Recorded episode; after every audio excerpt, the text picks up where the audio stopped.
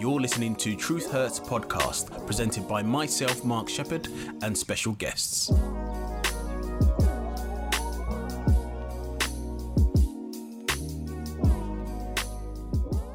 Hello, and welcome to this episode of Truth Hurts podcast. My name is Mark Sheppard, your host, and this episode is going to be discussing equality. Today I'm joined by Sally, the CEO of Split the Difference CIC, and Arpu, who is an, an aspiring human rights lawyer and also a director of Split the Difference CIC. We will be having an open discussion today on what equality looks like in this day and age and if it really exists. But before we kick into that, I just want to discuss a little bit more about Split the Difference and the campaigns and things that they've been doing around equality. So I'm going to hand it over to you, Sally, to give us a little bit more insight about Split the Difference. Okay, hi Mark, and thank you for inviting us. I know we, I'm excited about being here, and I know Arpu is feeling the same. She's uh, she can't wait to talk about equality and, and human rights and all the work that she's doing. So, so Split the Difference is an organisation that was born out of six years now research, continual research. We're always looking at facts and figures and new statistics and new evidence around equality and human rights, and it was born from a domestic abuse service that was um, it was paid for by the South Wales Police and Crime Commissioner. And it took me on a journey of research that was one year in the UK and then it's never stopped all over the world. I looked at over 15 countries.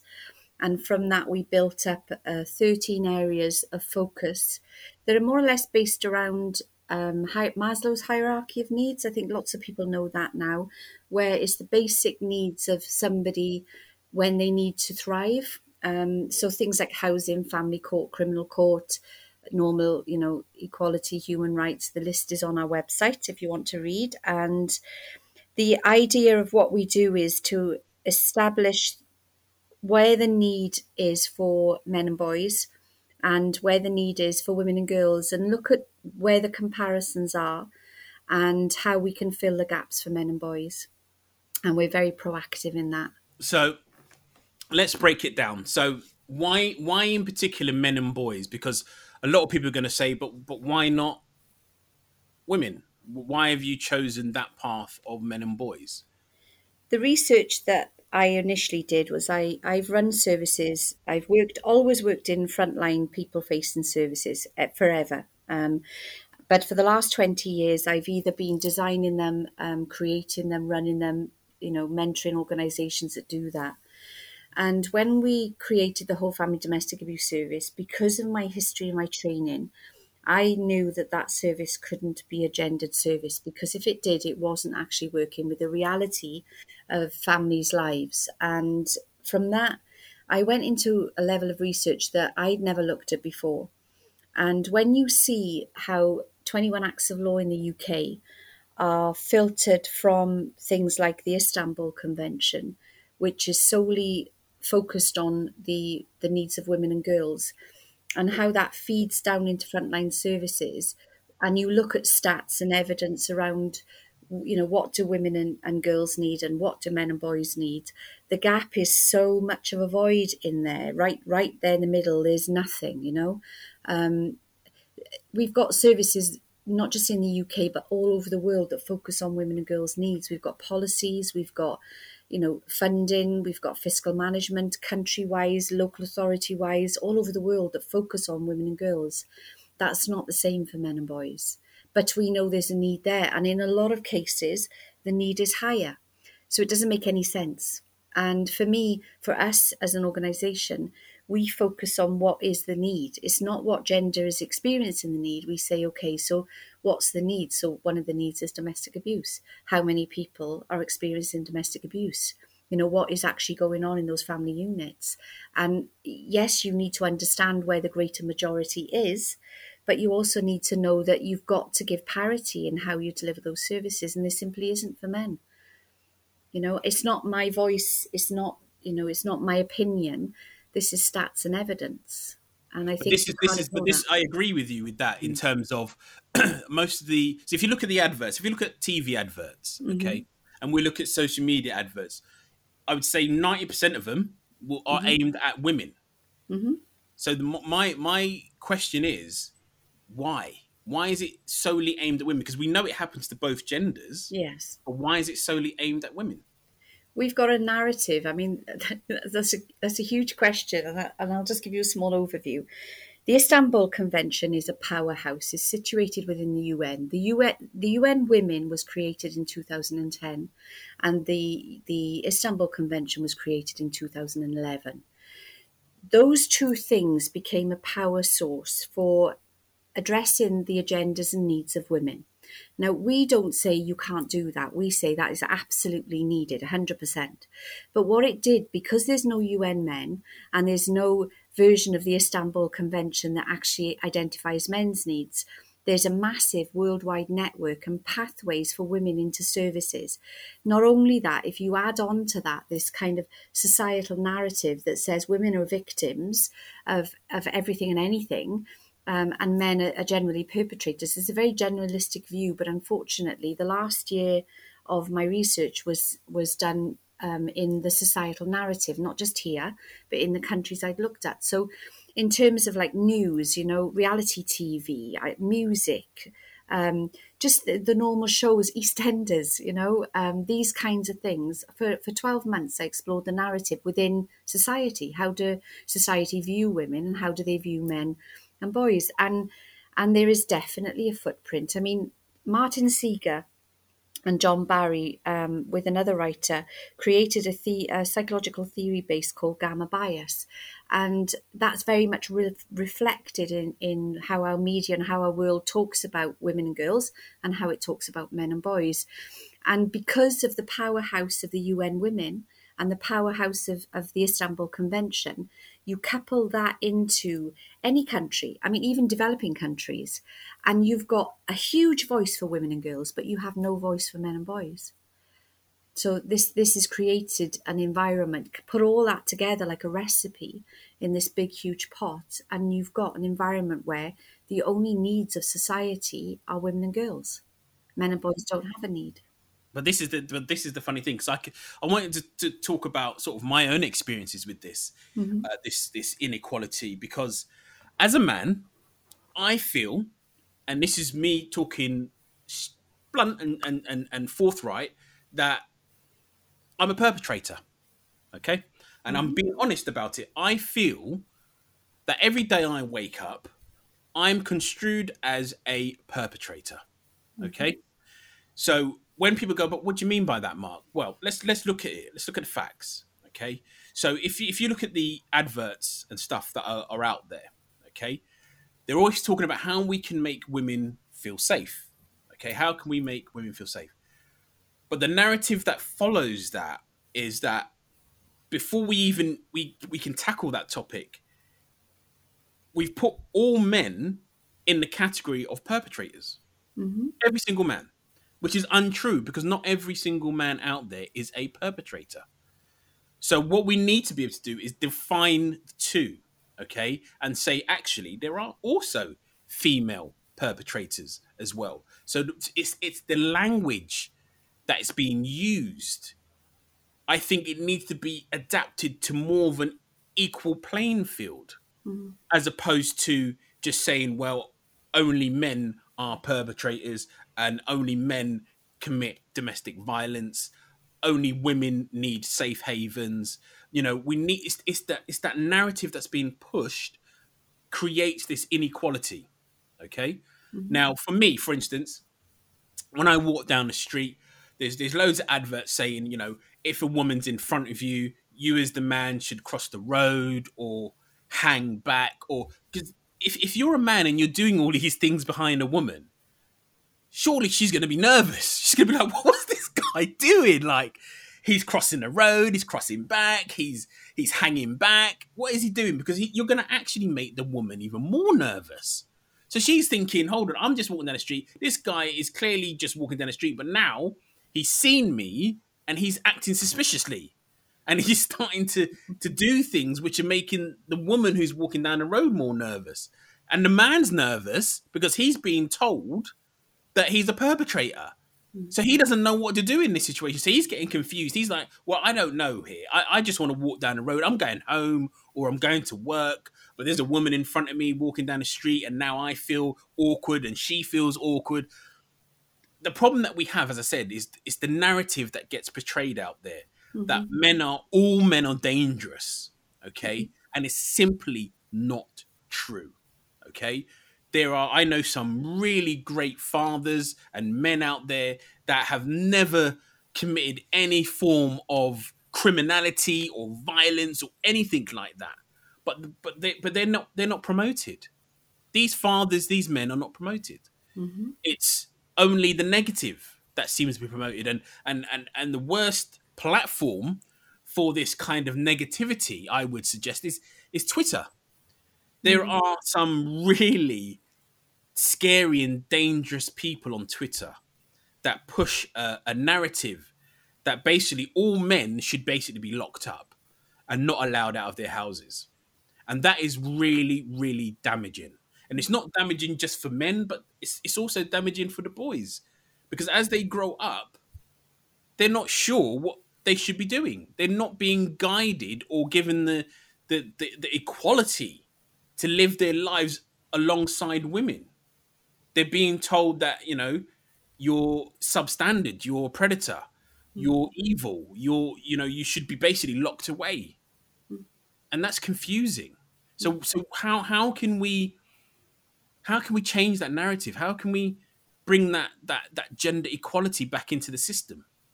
There's there's a voice um, that's in the world. It's a premise. It's a belief system, like you've just you've just described, that there is a victim and there's a perpetrator that narrative is, so embedded that the belief system is bigger than any kind of facts, figures, stats, and it runs like a like a train that's untethered. You know, it's it's crazy, and I and I agree with you, but and I know that the instinctive thing to say would be that you need to control the voice of the person that's calling men perpetrators. And, you know, I one of the ministers had said that she believed that a curfew should be put in place post six o'clock for, for men through COVID. I mean, the most craziest things that women seem to allow themselves to say, um, and and leaders at that. You know, it's crazy. And but in any communication, there is a sender and a receiver, and both sides have an opportunity to to address that communication when it's happening. And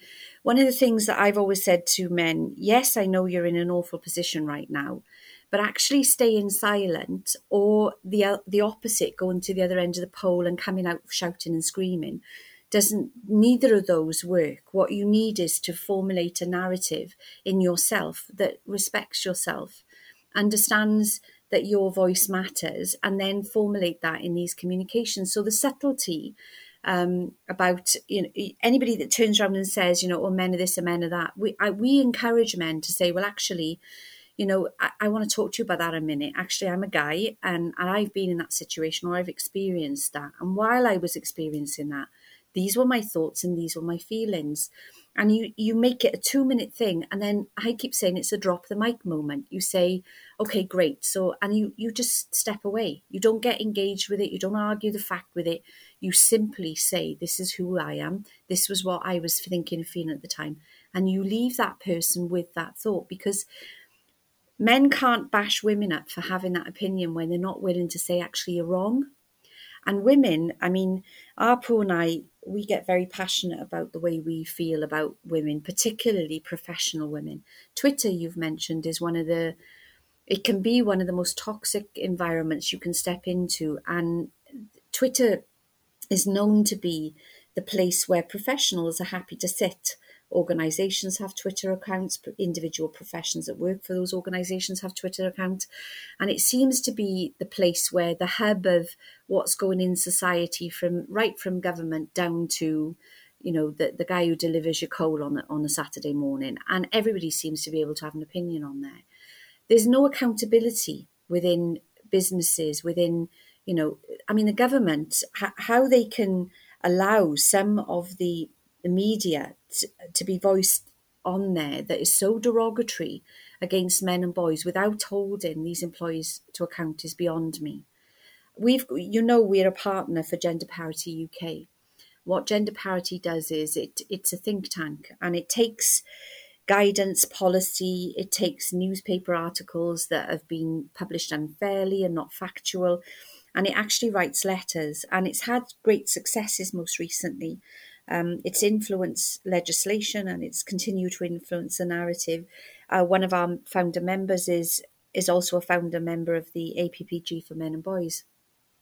That all that group does is get together once a week. It looks at an agenda, it follows the agenda, it uses its voice, and I'm the only woman in there. Um, it uses its voice, it it puts its its voice on a piece of paper, and it sends it out into the world. And that's all it does. And once it's done, it's done. If there's a following communication, they maintain that communication. But all they're doing is is actually having a voice and using it in a very factual in you know they're influenced by research and knowledge and understanding things that would stand up to scrutiny and i think in in your in your representation of you know how, how it feels to be a man it for me and Arpu it breaks our heart we don't like it we find the whole thing abhorrent um, we really do we don't like female leaders who think that they can just talk for women when in actual fact by their very nature, they are meant to be serving society, which is 50 50. But we need men like you, Mark, to say, well, actually, when I'm walking down the road, that's how I felt. And it made me so, so uncomfortable that I, I held right back or across the road and sped up and walked past her because that's what men have told me. Um, but you need, you need to say that. And you need to say it in a way that's not confrontational, that's just like, actually, you're wrong. You, you know, you're wrong. And this is how it is for us. So, but this is but this is what my plan was because when I started my whole journey before I started podcasting and everything, my journey was trying to bring equality to family courts. And I found that was probably the, the biggest environment for me that was unequal, unequal. And there was no equality whatsoever in the family court system. Um, so that's where my journey started. But I, as over the years, I realized, look, it's not only men that are falling short in in in, in family court. Women are also get, finding themselves in the same struggles. Um, so I started going more of a gender neutral direction myself. Okay, but mm-hmm. there's still, but there's still a heavy one sided narrative against men. Now, we have, as men, tried to um, raise our concerns about that. And what tends to happen is we get shut down. Mm-hmm. And we get shut down from everyone. We get shut down from um, MPs, our, our, our parliament, anyone that's got influential power or can actually do something with regards to legislation. Um, if you go in as just a man, they will basically tell you it's not going to work. Okay. Mm. So we have been told over the years that if we want any change in legislation, we want any change in society, we must have a woman do it for us. That's what we've been told. Well, I, I would disagree with that. And just because somebody communicates something to you doesn't mean it's right. And I think one of the things about the environment we're working in currently is there are lots of people who are actually formulating based on academia, research, based on knowledge, and they're actually joining different groups. Their groups are working together. I mean, having delivered services for, for over 20 years and being parts of, you know, from the formulation of legislation down into service delivery, the one thing I know about that is that the government, it's easy for the government and those in leadership to ignore single voices. However, it's not easy for them to, to ignore voices that are being created in a, um, in a managed, structured, joined up way. And I know some of the work that you're doing is about bringing people together and organisations together. For us, we are constantly reaching out to to because I mean, unfortunately, there's no funding for for organisations to support men and boys. So the ones that are in existence tend to be very ground level, very organic, they are people, often academics, often family members who are actually getting together um, and just on a Friday night, Monday night, you know, the men's shed types um, environment are trying to support men and boys. So they're very we are joining with them. We've got a, a, map at the moment of over 300 organisations across the UK and trying to grow that. And I know that you're you're attempting to do a mapping exercise. Silencing doesn't work, and and with it with the greatest challenge to you, Mark, just because somebody tells you no doesn't mean if you know it's right that you have a voice and you do because of equality and human rights, then you actually or you or other men need to think, okay, where can I go to join that voice up? Because it's the only option you've got. They disallow the individual guy, you know, they don't, they cannot, they don't like it when organized groups approach them and say, you need to listen. That I agree with 100%. Um, I'm just going to pass it over to Arpu now. Hi, Mark. Hi, Sally. Thank you for me on this podcast. So I've been listening to all that uh, Sally has shared about Split and also your concerns, Mark, especially when it comes to silencing of voices by uh, a lot of uh, uh MPs and the general public. It's um, it's something which you know uh, I I really don't appreciate. And as your podcast name suggests, truth hurt Hurts podcast.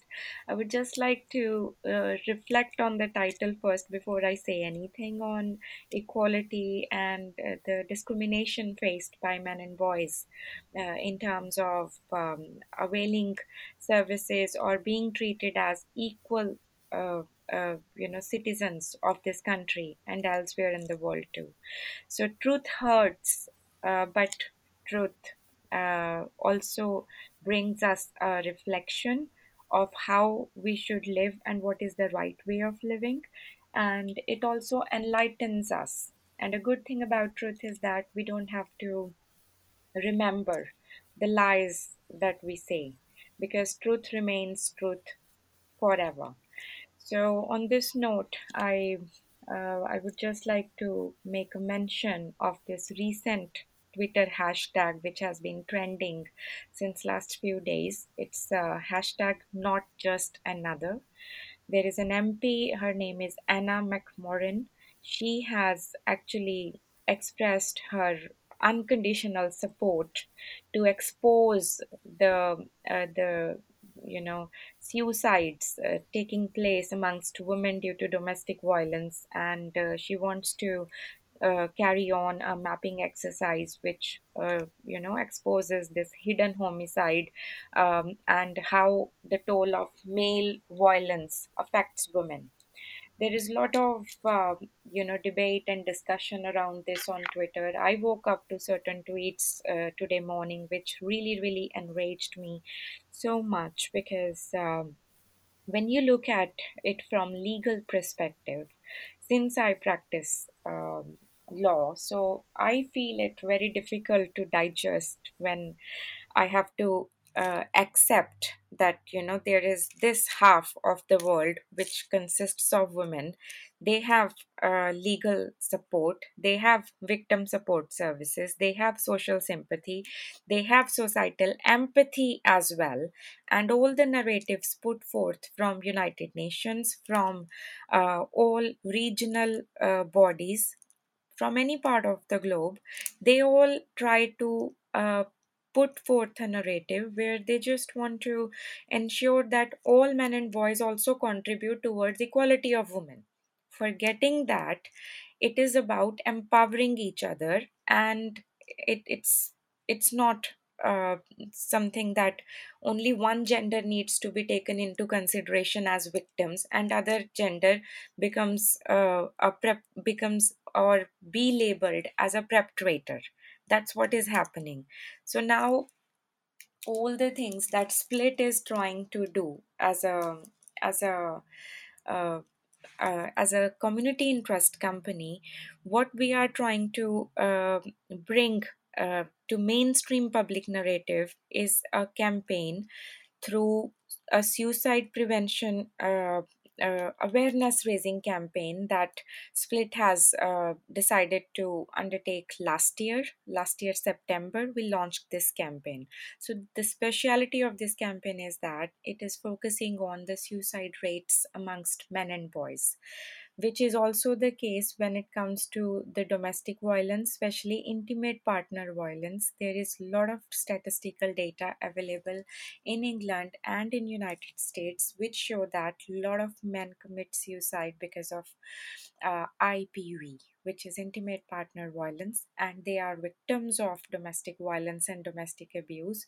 But since our society or our legal services do not support men and they are always looked at as perpetrators and never as victims, so hence this high suicide rate and no consideration under law to prevent this from happening.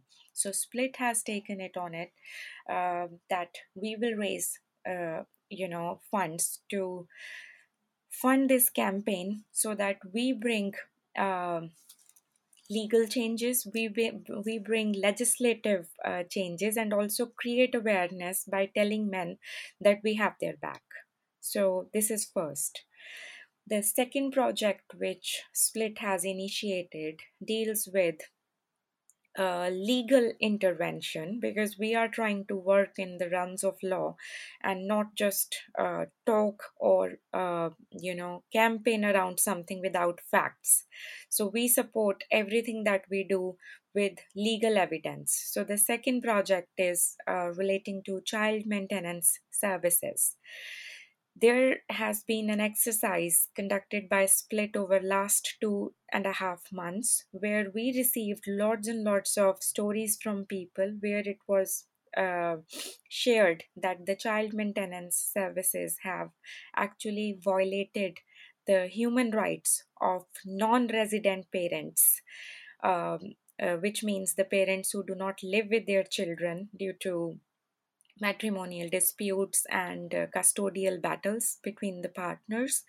So, those non resident parents have been facing discrimination at the hands of uh, child maintenance services, or formerly as it was called, Child uh, Support Agency, which has actually inflated arrears and on record there is a massive evidence on the national audit office website and also on um, social media blogs and posts where people express their uh, distress and suicidal tendencies because they are being forced to pay the money which they do not owe towards child maintenance.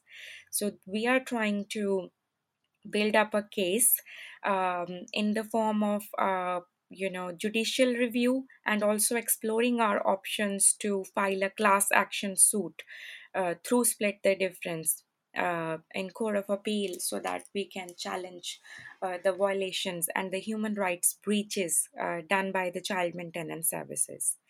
And third and the most uh, you know uh, uh, or let me say strongest uh, challenge that Sally Ann Alvarez who is uh, the the director uh, and the owner of this uh, split the difference it's her brainchild that she thought that as we have United Nations Women's Office to decide and dictate the policies of equality, empowerment, and services and choices for all women in the whole world, on those lines or on similar lines, why cannot we put up a challenge to the United Nations to come up with the UN men? So that the other half of the world, if it is actually to be believed that the world consists of men and women and it's half and half, so just to bring the other half on equal plank, we can also have a United Nations men's office so that there are policies, there are services, and there is law that safeguards and protects the rights of men as well, just like it does for women and girls. So we want the same for men and boys. So these are three uh, projects the suicide prevention campaign which is an awareness and advocacy campaign focusing on men and boys we do not want women to commit suicide either but our focus remains on men and boys the second is the child maintenance services where our focus is the violation conducted by the child maintenance services where men and women are welcome to come up with their stories to us so that they become part of the case that we want to uh, you know file in court of appeal. But it is more focused on men and boys again because there are lots and lots of fathers who are non-resident parents then there are mothers or the stories that we have received are from non-resident parents who are fathers so again the focus is on men. And then the third un men like i explained it's about uh, having you know uh, a un men internationally that governs 192 countries human rights framework globally so this is our goal. Over next 3 years we are focused on achieving these three targets.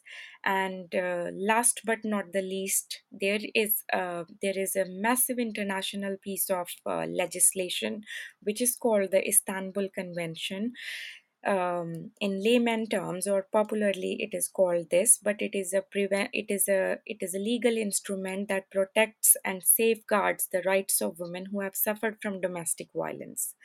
The legislation that came into uh, function last year april 2021 in the united kingdom has its roots in istanbul convention which means that the domestic abuse uh, or Domestic Violence Amendment Act 2021, which came into force last year, has all its bearings from Istanbul Convention, which means that it is solely aimed at protecting and safeguarding the interests of women and girls. That is why we see this strong narrative because we are, as a country, the, the, the UK, it has not ratified Istanbul Convention.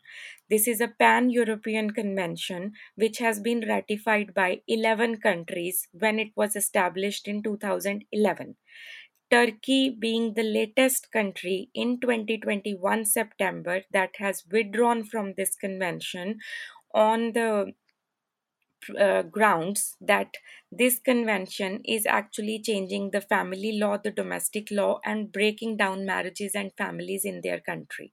So, the right wing uh, political uh, uh, arena does not accept the radical feministic dialogues being presented through Istanbul Convention, which, when ratified uh, by such countries, will become uh, an obligation on their part to have law based on that convention in their domestic legislations which is the case with united kingdom. It is actually trying to fulfill its obligation of accession because uk has acceded to it but has not ratified this convention till date. So once we see all these legislations uh, domestic abuse legislation family court legislation the the laws governing child welfare in this country whether it is child support act whether it is uh, the the matrimonial disputes uh, legislation. Once all these things become in sync with the istanbul convention then and only then england shall get um, to a place where it ratifies this treaty and then continues to fulfill those international obligations uh, which are part of uh, Istanbul Convention. So, this is actually the starting point of uh, everything, which is Istanbul Convention. That is why we see so many policies which favor only and only women alone, and hence, you know, it is it is bringing a divisive dialogue in society where men's voices are silenced and it's all the women who make noise. But we, as balanced women, think that law needs to treat all its citizens equally, and that is why Split the Difference is working towards ensuring that we crack open Istanbul Convention, take this challenge to United Nations, and bring a legislative reform which makes all women and men stand at an equal platform so far their choices of life and life chances are concerned. That's all about my work with Split at the moment. Can I just say that um, one of the things, because Arpu and I have, have lived the Istanbul Convention, me for six years, Arpu for about a year now. Um, when Arpu um, joined us, one of the things she said to me is, um, we need equality. I said, yeah, okay. And then she, um, that's what we do. And then she said, okay, so where do I start? So I, I kind of said to her, go, go look at the Istanbul Convention and look at the, the human rights for children and, and have a look at CEDAW, which is another part of this, and cross reference where all of this impacts on men, women, boys, and girls, and how family and society does or does not have equality. And she came back to me about eight weeks afterwards and said to me, I cannot believe what I'm seeing because she's very well educated and she's very well versed. But I think having that space in time to look at this over eight to 12 weeks, and she's continued to do that because she now cross references it with other pieces of legislation. She, she maps the footprint of what this does into all of the pieces of legislation that she's, she's currently working with. And one of the things that people don't understand and don't realize is that when you have such a powerhouse as the Istanbul Convention, and how that's threaded into every single country, because what it does is in each area in life where a family may knock the door. So if a man or a woman or a family knocks the door of health, or they knock the door of um, criminal courts, or they knock the door of family courts, or they or they go into education um, or even business. There's a risk management system and an equality system that is designed to identify where the need is. Because the Istanbul Convention is about protection, it's about looking after what the UN deem as being a vulnerable um, person or, people in society. Uh, um, that that risk management impacts on how those services look at the people and knock on the door. So when you go into a family court situation and you've got children involved, you may have. Um, I counted last night because we we are doing a, um, a, a document that kind of challenges the family court process, and I counted how many services. If there was a false allegation that was made, which we know is made too often and one of the things that we are very concerned about is that when those false allegations happen, there is ve- there is very little evidence of, of the people being challenged in a court of law.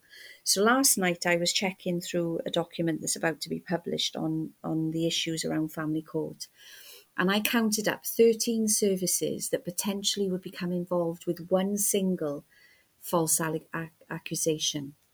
So if a if a, a man um, has been accused of, say, rape or abuse in some way, as soon as that happens, children's services, violence initiates um, children's services. So as soon as violence goes in the home and the police are called, they are required to, to notify children's services. So they come in on board. Then you've got other services like housing, health, mental health. Um, you may have MAPPA, MARAC, these are the protective services. I counted up that potentially one single um, disclosure on a false allegation can initiate 13 services then wrapping around the person that's made the accusation. And the process of assessment for that can take between 9 and 18 months. It's very rarely any less than that. It can take longer than that because it gets complicated. So you've got 80, on average between 9 and 18 months of 13 services who are continuously involved with a family, which costs literally millions of pounds over the term of that, that investigation. And then it's often, too often, found to be a false allegation.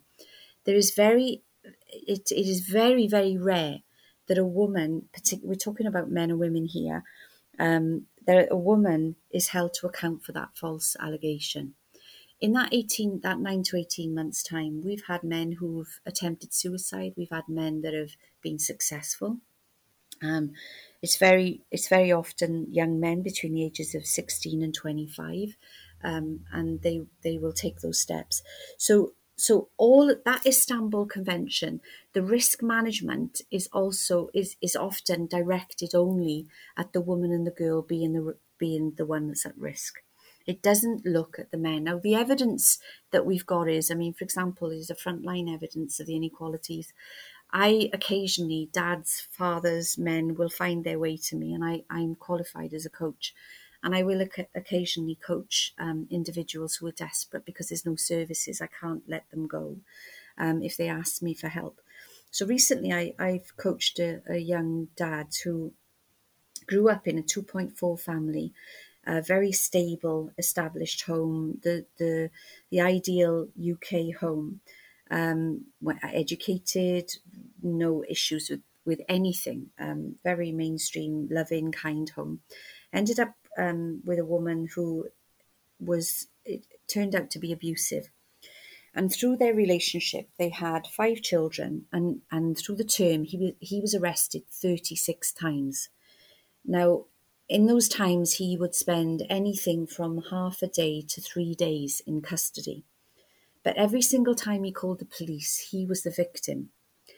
One occasion, um, just to, to, put some context around this, on one occasion, um, his ex partner hit him across the head with an iron, realised that she'd wounded him quite badly, run next door to the neighbour and asked the neighbour to punch her in the face and make sure she bleeds. On the arrest on that particular occasion, when the police turned up, he ended up in a police cell for three days. And it was only when the neighbour had, had refused, because what ended up happening is she head butted the, the, the, the base on the stairs um, the handle, she head butted that to make herself bleed. And she called the police and told her that she'd hit him in, in self defence and he was arrested again. Now, the police, when the police come out, the, the, the regulations at the moment and the guidance for them is if they go to a property and there's a disturbance, even if they, they walk away from there not knowing if the disturbance was real or if there's anything going on, if it's all quiet and nothing happened. So it could be a neighbour who's got a, a contentious issue with the with the family and they're just making false calls. But even if they step away not knowing who the perpetrator is, the police, when they go back to the police station, have to choose one of the people in those households to report as a potential perpetrator.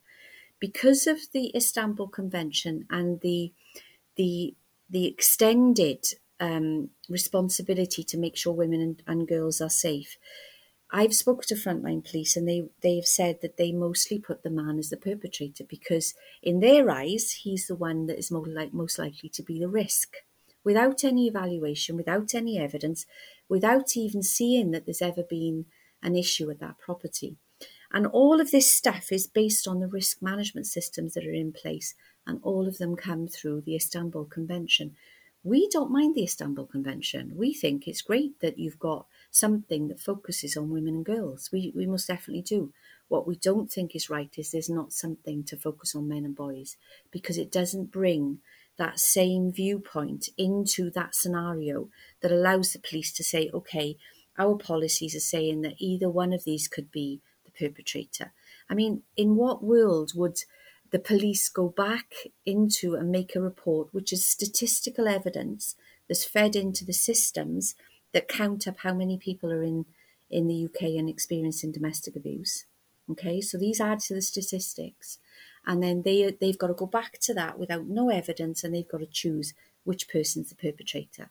When they go out to that address a second time or a third time, they will base what they may or may not meet based on the previous report. So if there was an assumption it was the man, they will focus on the men. Hence, my my young gentleman, who's um, been through hell. In fact, he has PTSD now, um, and has got real major issues when he sees police cars drive past him. Thirty six arrests.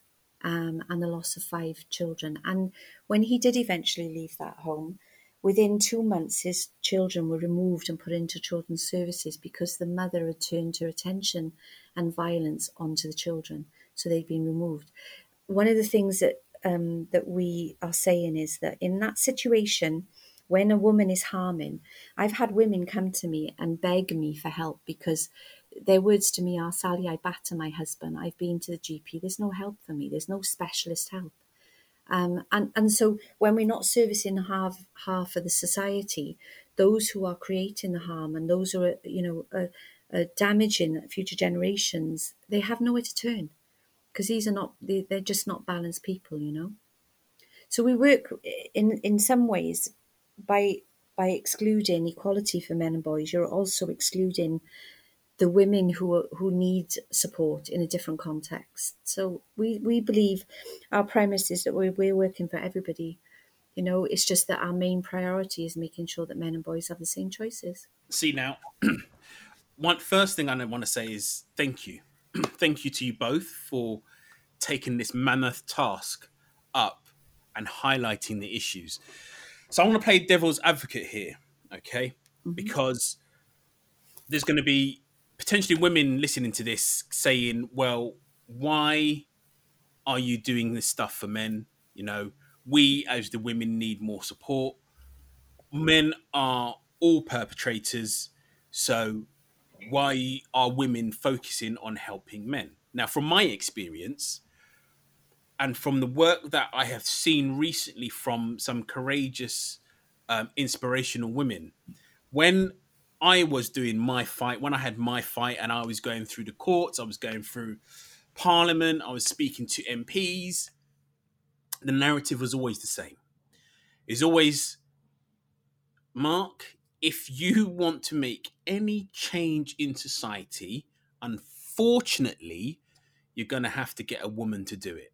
Now, I was enraged when I heard that because I was actually talking to an MP, uh, and that MP was the one who basically said, in Parliament, most of the uh, most influential groups in there are female, female groups, um, and they have the power to influence.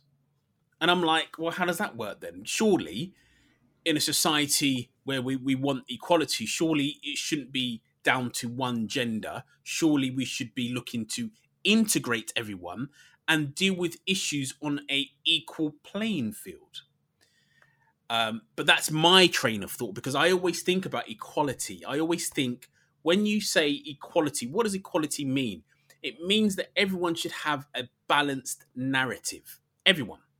So if there's support for domestic uh, abuse or violence for a woman, there should be domestic abuse um, support for a man. Um, if there's a havens for women, there should be havens for men. But what we need to do is integrate.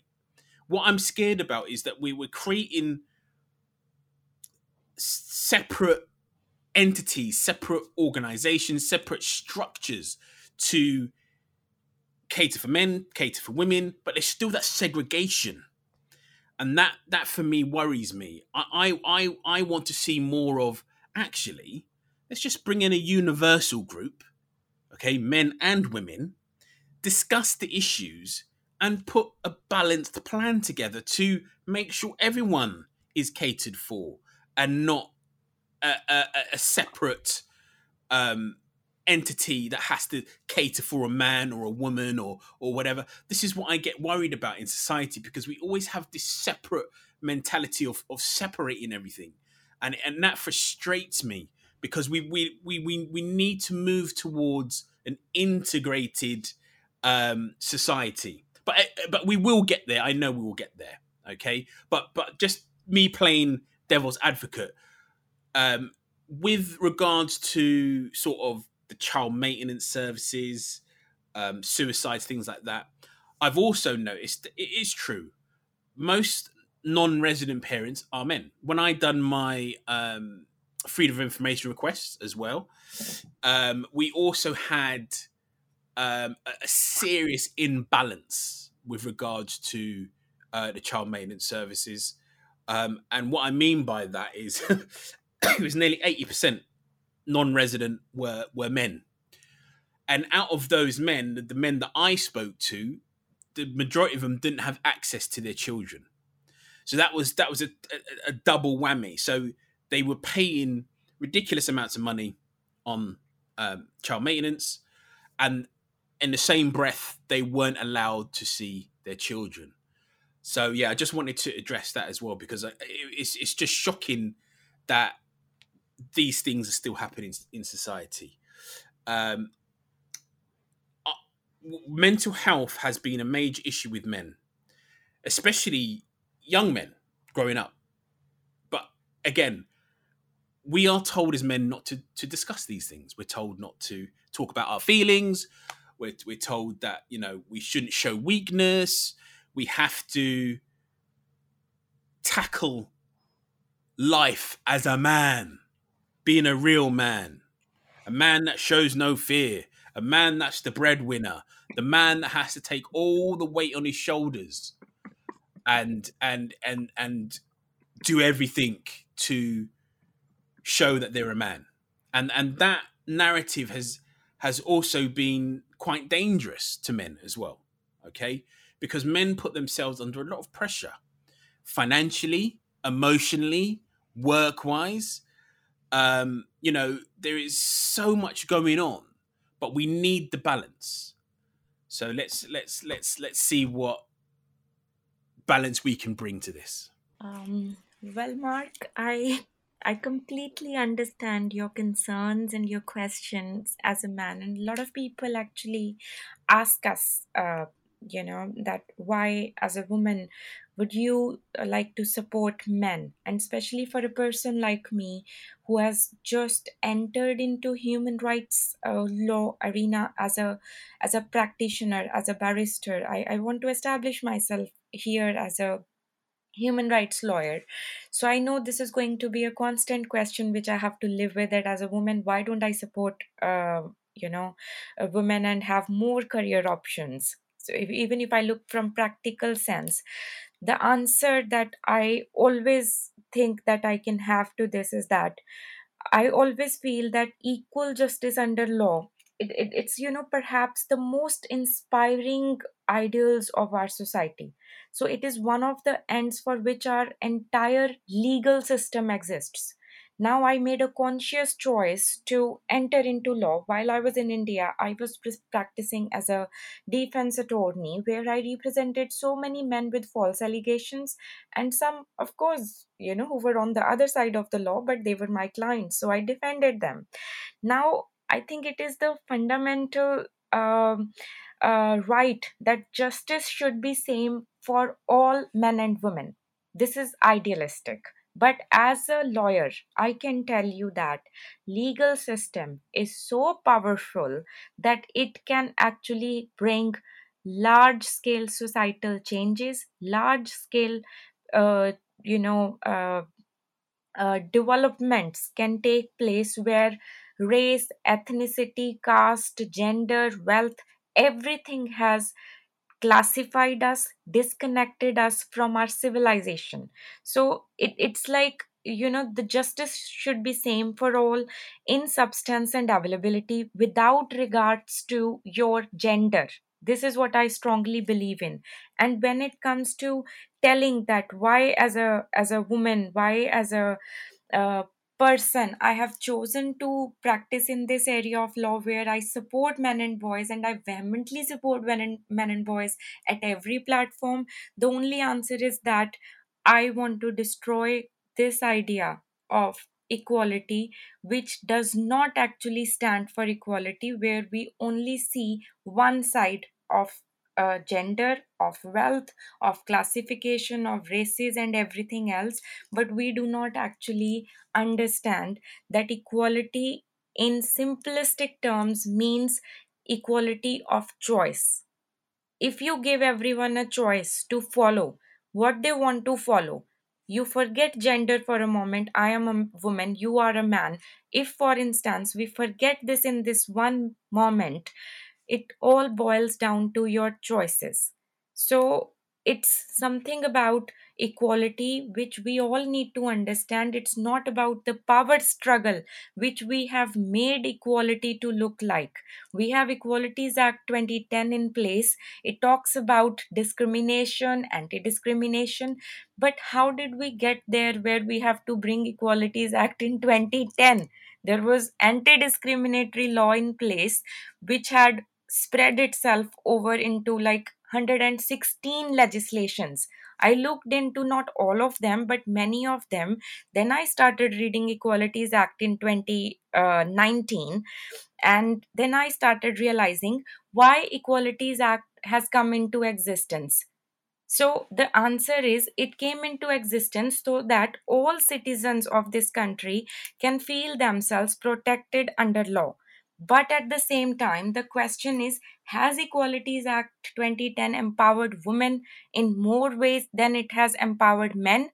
now this is all about a societal uh, narrative a social narrative which we all build around us by not taking action by not raising our voices by not um, ensuring that we actually go and speak against all such people who try to make every legislation look like you know a pound of flesh which they want to take just for women from that legislation. So if we try to understand things as they are. Gender as a societal term gender as a sociological term it gives everything to us in a it puts everything in perspective for us where we will know that you know as a man as a woman i have rights to uh, i have my right to all these services i have my right to all these choices. So it doesn't matter whether i'm a man or a woman but women's social empowerment women's economic empowerment has actually riddled the world so much in last 50 years or in last you know 20 years at least that any person who is growing up to see a, a, barrister like Dr. Charlotte Proudman, she's very active on Twitter. She will just give a one sided narrative where she will say, even about Ukrainian and Russian war. She ended up sending tweets, tweets that war affects women and children disproportionately and more adversely. Now, if you think it logically, just without any knowledge of law or society or anything else, you would just appreciate the fact that COVID has affected all of us. War has affected all of us. In Afghanistan, when people died, it wasn't that they are killing women or men. Yes, women can be raped, but men can be raped too. Yes, children can be exploited, but men and boys can also be exploited. It's not just girls and women who are exploited when a country is ravaged by war or disease.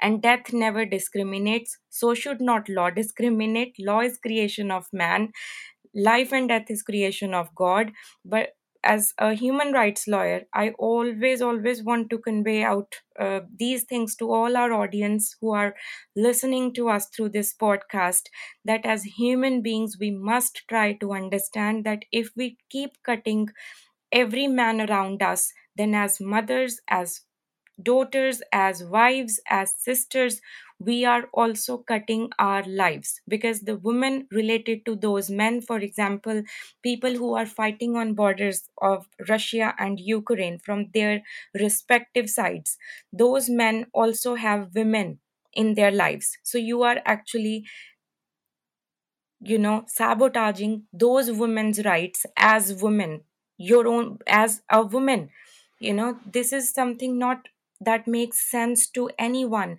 if you think from a reasonable point of view. So I would just like to request, I would just like to implore each one of the persons listening to us that let us try to understand God has created a man and a woman. We must learn to live peacefully, coexist, and use our knowledge of law, technology, sustainable development, and every possible understanding of every subject that we know in this world to be existing in present times, let us use that knowledge to ensure that men and women have equal services, equal choices, and equal rights. We can never survive in a world that is full of men alone or that is full of women alone. We need both the genders to have this idea of creation being carried on forever and ever till the time God wishes it to continue. So this is very idealistic and humanistic perspective, but then I'm a human rights lawyer, so I'll always talk like this. Thank you.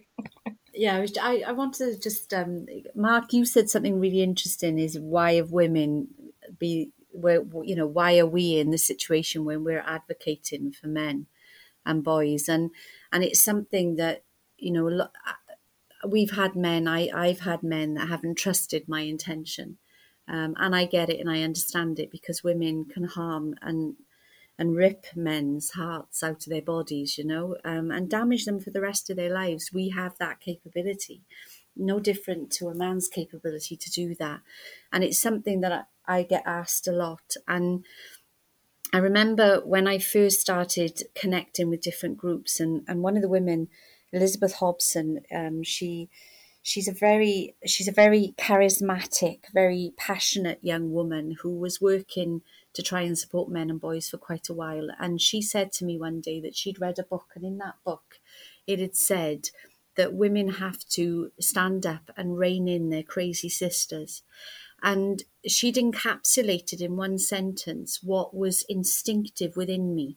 You know, it was an instinctive driver within me that where where some where I mean, if you were to put, you know, um, a battering ram at a door, the only way to stop a weakened door is to put a battering ram the other side. You have to have like for like in some contexts. And what we know about men is, and psychologists will tell you this, is that we are known with the archetypes of men that they that men will be in a position where they where women and children are you know are concerned and of course set aside there are some men that harm for the sake of harm but um, for the most ban- balanced generalized men they consider the women and the children around them to be the first thing that they will protect and, and one of the reasons why men don't push through and um, report crimes against them by women, and it takes a lot for them to actually do that. Is because they they're always trying to protect, um, and and it's known. We know this. The stats tell us. Everything tells us this. When you try, you put men in the middle of a, a room. I've sat in many kind of legislative meetings, guidance meetings, mapping exercise stuff, and you will have a room full of people who are consulted with, and there may be fourteen in a room and out of those 14 people, there may be four, five, six men. And I've sat there an hour, two hours sometimes working with them, and men hardly ever speak. They hardly ever say anything. And normally when they do, it's when they're asked, when they're directly asked, what do you think about this? What does what do we need to do about this? And that very nature um, that they have is something that kind of silences them. When we when I did the I in the original paper that I presented to Welsh Government around equality for men and boys, this was quite some time ago now, 2015, the the answers I was getting from assembly members was yes, Sally, we can see the evidence you're presenting. Yes, we know that there's an imbalance, but if we step up and put our head above the parapet with this, our careers will be annihilated. So I think when that person said to you, it's got to be women that do it, I think there might have been an understanding that women can call women out. I can tell you, I've been watching parliamentary TV, I've been watching all of the data that's been released by leaders with female leaders over the last five years, and I can tell you now that the push for women uh, is not evidence based. It, it simply isn't. We've pulled stats, facts, figures, research, we've pulled it apart, gone down in the layers, and I can tell you now, those women are not presenting accurate voices and they're leaders. And for women, there is a massive growing awareness and a massive growing army of people who are saying this is not good enough. It's not just me or Arpu. We've got psychologists, lawyers. Um, there, there's people who are in politics. You know, there's civil servants there's a massive growing awareness that we need to stop doing this now. It needs to be reined in. We need to look at actually where the service need is, and we need to be putting things in place that helps men and boys just as much as it helps women and girls. So they've got the established route. But unfortunately, the loudest voice within that that environment, the influencing voice at the moment, is women and girls. And women, particularly men, find it very uncomfortable to stand up and say, well, actually, what about the men and boys? So it's why women like Arpu and I are here. And and for me personally, on a personal level, I can't wait for the day when I don't need to be here anymore. My long term vision for Split the Difference was that once there was we had this, you know, we can stand face to face with these women and challenge their, their ethics, their values, challenge what they want as outcomes, say to them, show us the facts, show us the evidence, let's have a look at that. Because whatever they show us, even if 75% of the people that are in need at the moment are women, there is still 25% that are men. And there's no way they can annihilate anything to allow men to have those services that they deserve the same, you know? So I think that's that's the thing about this mark. It's about um, women being able to face those who are at the moment very discriminatory in society and, and are actively working to block out. I mean, this suicide campaign that, that there's these suicide voices they're trying to put together now, for me as a woman, is shameful. I mean, it's absolutely shameful. We've got three out of four suicides in the UK currently are men and boys, some younger than 10, younger than 10 years old. I know why that's happening. I can give you examples because in children's services perspective, when they when social services go into a home, their predisposition, their risk management systems are predisposition to identify women as a victim and to look first to see if they can see any issues around that. And where they have to play an assumption, they will assume the man is the is the perpetrator. So children are being left in environments where women are doing the harm. My story earlier was a prime example. It's not the only one. The highest rate of people that kill their children in the UK and internationally is mothers, it's women. You know, that's a, that's fact. It's not my voice, it's fact. When we go in set with those sets of principles that women are always a victim, then we're going to get the outcome of that is children that are not coping. Suicide is often the only option, unfortunately, that some young people take. They don't know any better. And when you've got you know, you've got politicians and people who are standing up now and are trying to find a gap where they can grasp hold of the smallest pieces of information and then push that narrative forward and completely ignore what is actually going on in society. That's why Arpu and I are here. And that's why many people are here. Thankfully, men are standing up now. I mean, thankfully, they they are actually understanding that they have to have a voice now. Deliver it in a way that's based on truth and evidence, which is what we do but they have to have a voice. Yeah, well, Sally, I mean, you you put everything in perspective so simply and easily that it makes perfect sense. I would just um, like to add that you know in all the years that I've started uh, practicing in the field of law, which was since 2015, because that was when I was called to bar in India, I have uh, felt that the beauty of our system anywhere in the world whether it is india whether it is uk it is that you know it isolates everybody. That is how the the governing uh, structure has become now. For last two decades or so the system is isolating every person whether a woman or a man whether we realize it or we don't.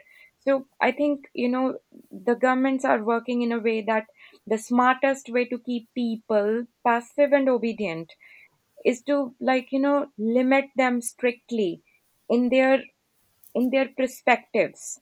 And when you limit a, a, a citizen in his perspective which is like you know what are your acceptable opinions that you want to give out in the society? What do you want to expect from the government?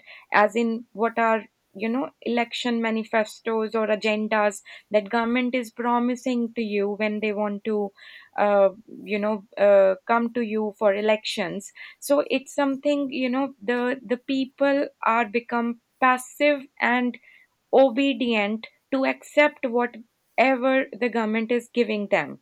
So this brings us to a stage where there is no lively debate within that spectrum because we have been offered that range and in that spectrum we can only talk about one sided narrative which from public has gone into government and now government is throwing back at public that okay you want women empowerment you want services for women you want women safety especially after Sarah Everard's murder in you know February 2021 uh, last year things have changed. The whole VAWG strategy, which is violence against women and girls strategy in England, it has absolutely dictated the law, which is the Domestic Violence uh, Act 2021 in favor of women. Where, like Mark, you always have pointed out in this one hour that men are labeled as perpetrators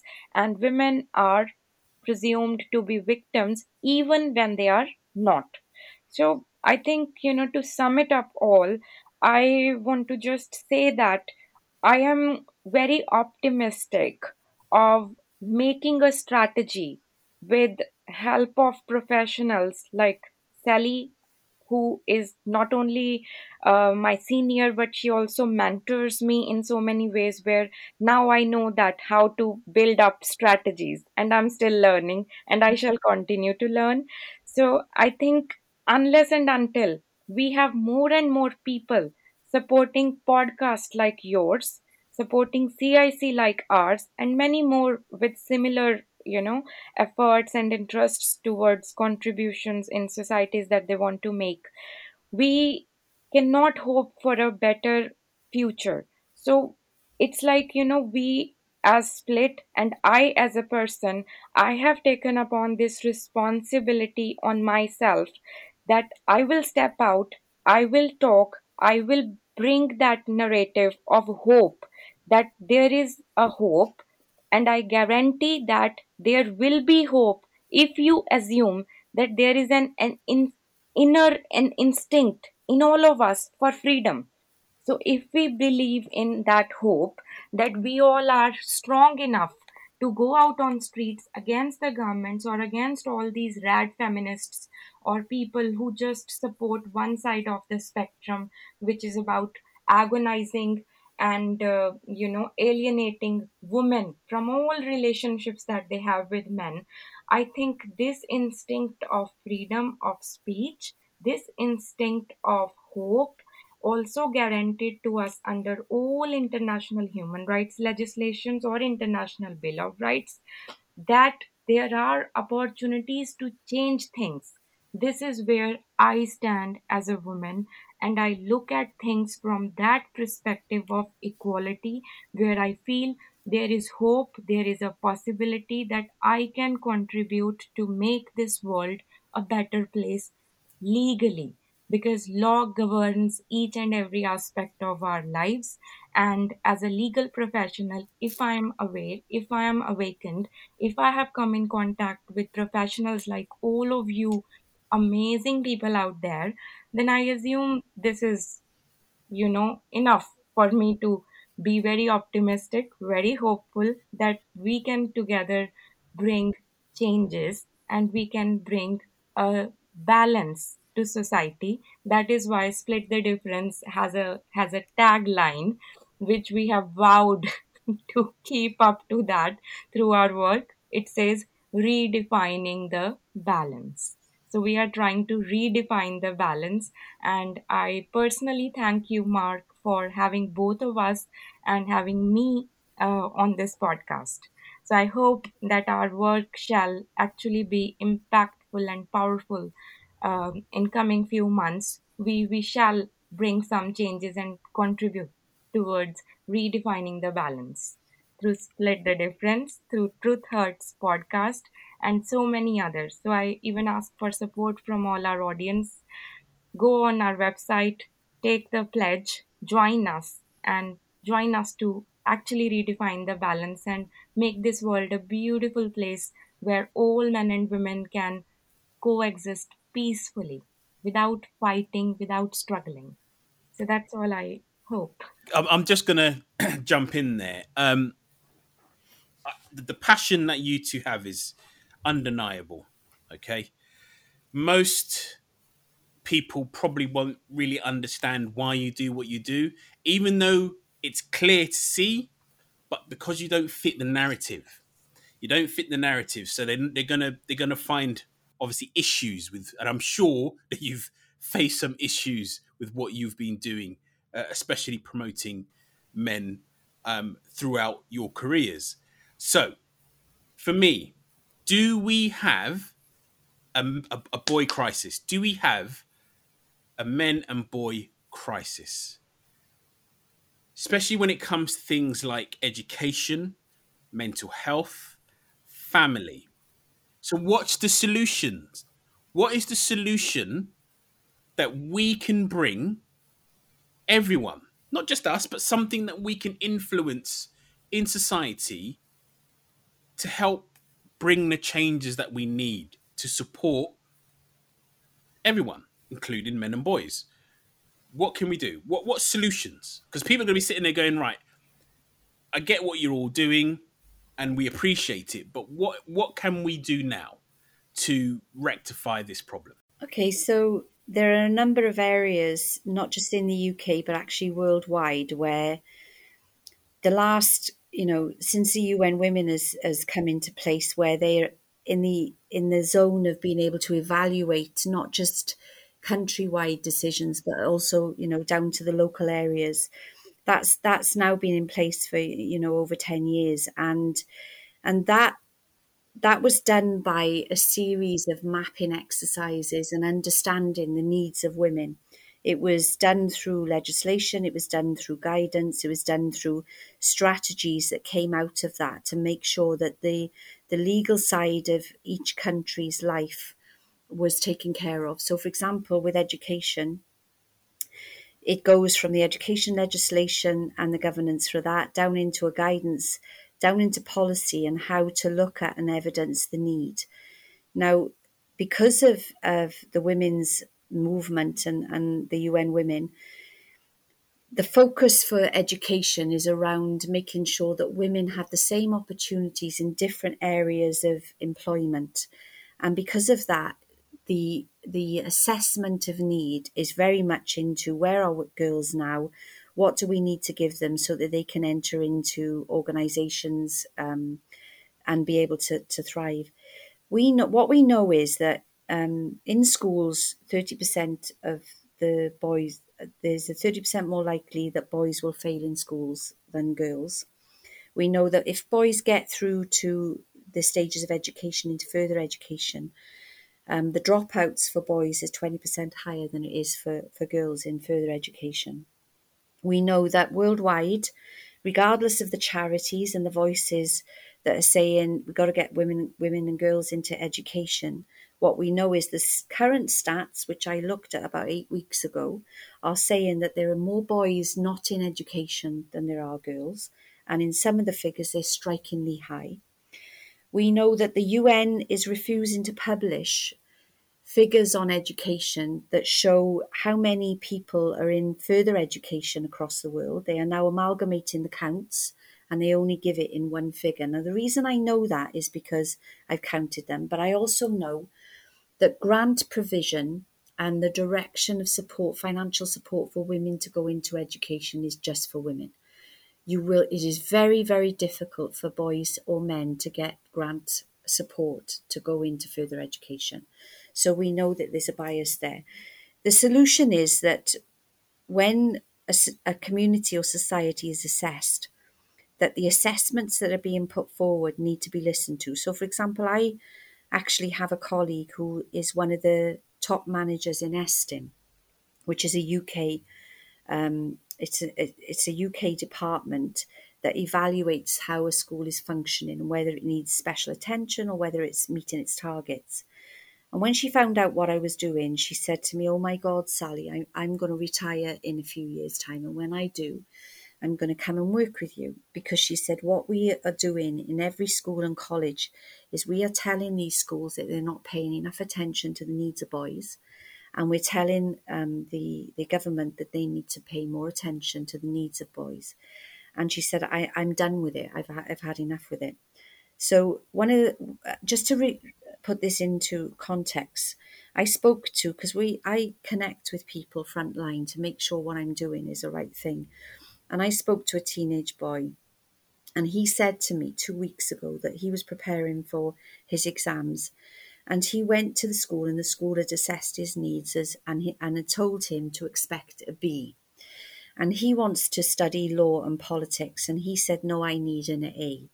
And the teacher said, Look, instead of trying to achieve something that you're not going to achieve, just achieve your B.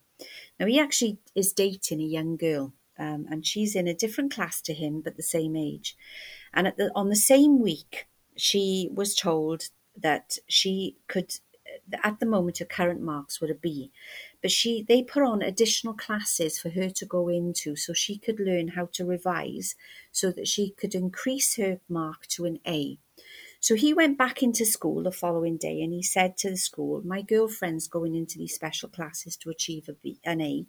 I want to know how to do that as well. And they told him, just stick with your B, you'll achieve your B, it will be fine. So when he went home that night, he was really upset and he spoke to his mum and he said, Mum, what am I going to do? And she said, Look, you you have been working really well, just push and push and push, and you do your A. You you were for your A. His girlfriend came the day after. She sat down for two days and taught him what the teachers had taught her in school to be able to achieve an A. Now this boy has spent the last year pushing and pushing and pushing himself to get that A because he knows what he wants to study and he knows what he wants to do. But his school has refused to back him. That's where education is sitting, and that's what this Estyn manager is telling me. So, what we need is we need a fair and equal system for education. And the only way that you can do that is that the policies, the overarching policies, disallow the total focus on girls and, and women. I mean, two years ago, there was a, an, a report on the TV, and a university in England had gone into morning TV and they'd said, for the last five years, we have been trying to get more women into engineering and IT classrooms and degrees. And we have pushed and pushed and pushed, and we have gone and taken this to international students, and we've tried to increase the attendance within these IT cl- specialist classes, and we're failing. And the, the presenter, the, the host of the news, the morning news show, she said, Well, can you tell us what this is? And this, this went over a three day period of reporting. And she said, What's the problem? And they said, We don't know. We've spent hundreds of thousands of pounds advertising. We've gone into every school. We've gone to international platforms, Dubai, international, because um, education has got a place in, in the market internationally. And she said, We still are not getting the same amount of women. We still can't get the 50 50 classrooms. And the final question from the host was, Okay, so what can we do about it? And and she this woman sat back in the chair and she said, Well, we're clearly not doing enough. And I thought I sat back and I thought, You've tried for five years.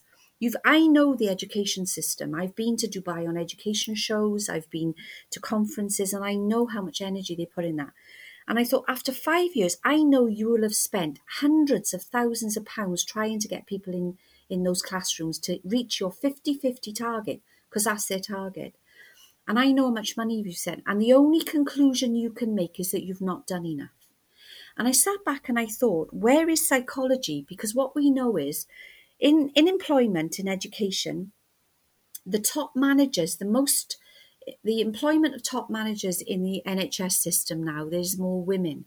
There's more women nurses. There's more, they will try and argue that there's more doctors than male. This is not true more managers are male. This is not true. The stats are there for everybody to see. We know that psychologically we will naturally gravitate to, to certain areas of employment and learning because we are different. Men and women are different. Yes, we should have the opportunity to do whatever we want. There may be somebody who wants to be an IT engineer or somebody who wants to be a woman who wants to be a gas engineer or a builder. Go for it do it. Let the opportunity be yours.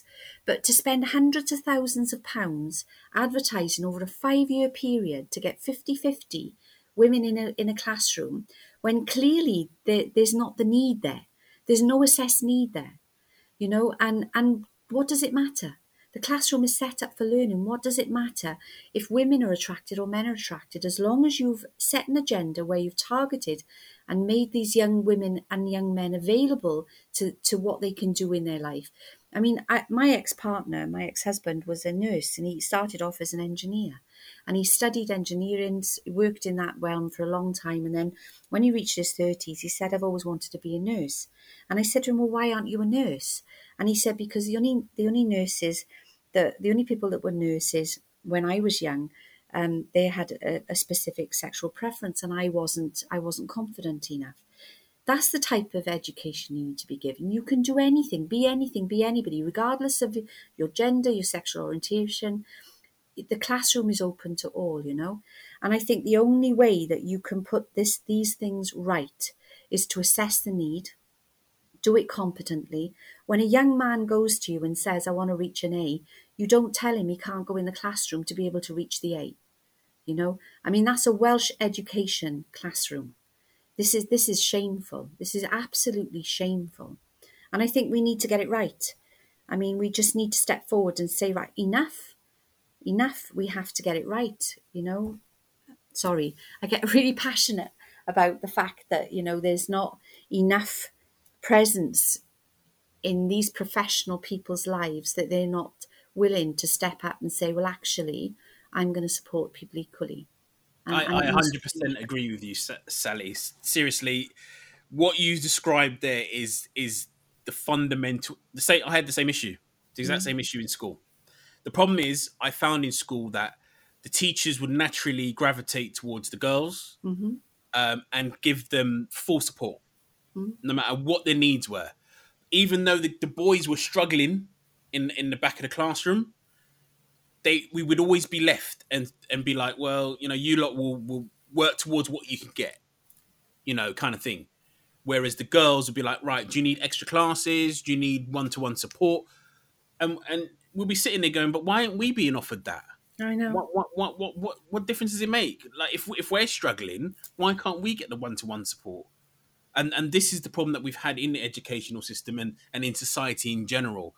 Women are always portrayed as the victim and the men are always portrayed, and even boys are portrayed as perpetrators.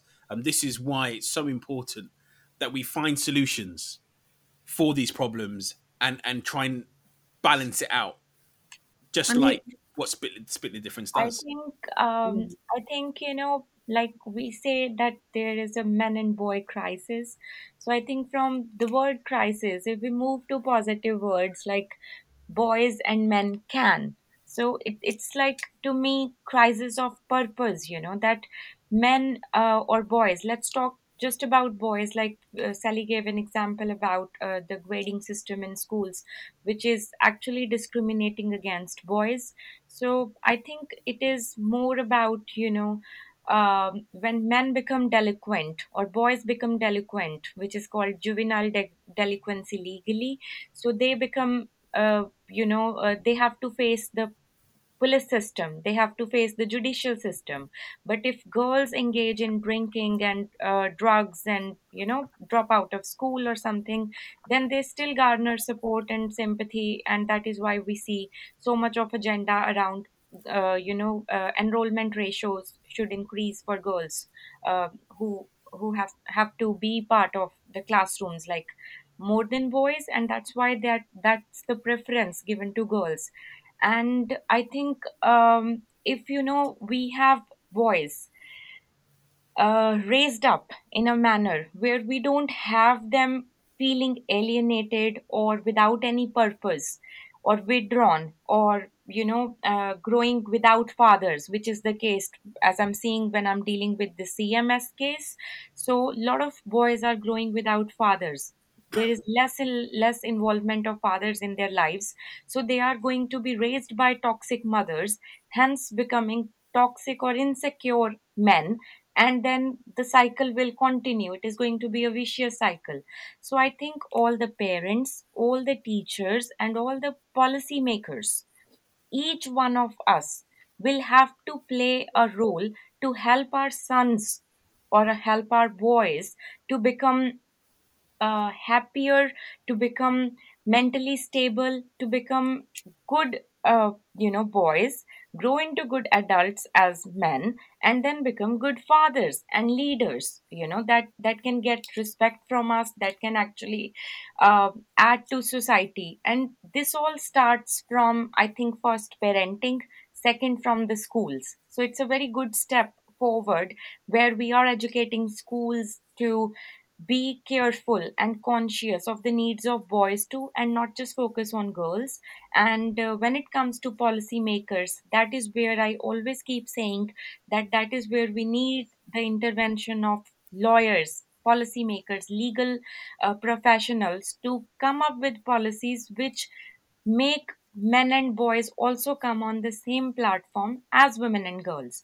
I might sound very repetitive, but you know, the truth is, the point is that from schools and from the social policies, if we if we start from there and we put all these discriminatory uh, practices to rest through the policies and legislative changes i think you know all these crises the crisis of fathering crisis in mental health education and you know the social structure we can answer all these questions we can answer all these lacunae not only in law but also in the social uh, sphere which is kind of you know not good No, so, no, I agree. I agree completely with that. I said there's a lot of it is generational trauma, a lot of it is ignorance, um, and and it's right. We do need to start from uh, an early stage. And you uh, know, legally, I would also like to make it very, very clear that when we look at somebody who has false allegations, or let's say who has allegations on him that he is a perpetrator of domestic violence and abuse, law does not function in a way where we say that the person has been blamed with something so he has become culprit for the rest of his life. The allegations do not make you convict. It is just on the basis of evidence that law decides that you know the person will be punished or the person will be uh, you know uh, the person will be left uh, from punishment. So accusations is not a proof or conviction does not depend on you know accusations conviction always and always in law depends on the basis of evidence the evidence that has been proved and produced on record and it depends on due process of law. So we can never ever label a class of individuals or a gender as perpetrators. It is wrong in law. It is wrong under any law whether it is human rights law whether it is international law whether it is domestic law which is you know prevailing in this country in this point in time. So i would just make it very very clear that when it comes to law when it comes to policy when it comes to teachers and parents we all must take a responsibility where we make our boys you know feel secure safe and loved and cared enough where they don't feel the sense of purpose or that void in their lives where they grow out to be insecure individuals and then have all these problems. So if we start system if we start system correction from point a we will not spend for next 5 years doing advertisements or paying much for social services where we have to look after uh, you know our citizens with their mental health their health problems their their social needs and things like that. So i think uh, it will make perfect sense if there is overhaul in the policy and that's what we need at the moment. Mark we've taken your time up but can i just say you know accountability has to be needed. Um, it, it has to be put in place. These there's statements made in parliament there's statements made publicly in speeches there's there's things that are said in in twitter in social media by influencers in society and those who are situated within governance. There's no accountability for those comments. Some of the some of the the terms of reference, some of the the voices that are pushed forward, they're not backed by evidence. There needs to be accountability. The only reason Arpu and I and women like us are here is to be able to demand that accountability. I mean, anybody listening to this podcast, whether you're a man or a woman, if you're a woman, you need to be thinking about your brothers, your sons, your grandfathers, your husbands, and you need to be thinking about your future generation because what you're doing, if you're not backing equality, is you're actually looking in the face of the people that have either born you, love you, or work with you, and you're telling them you're not getting what I'm getting. And, and I don't know how you can look into the face of people and do that. So there's accountability there.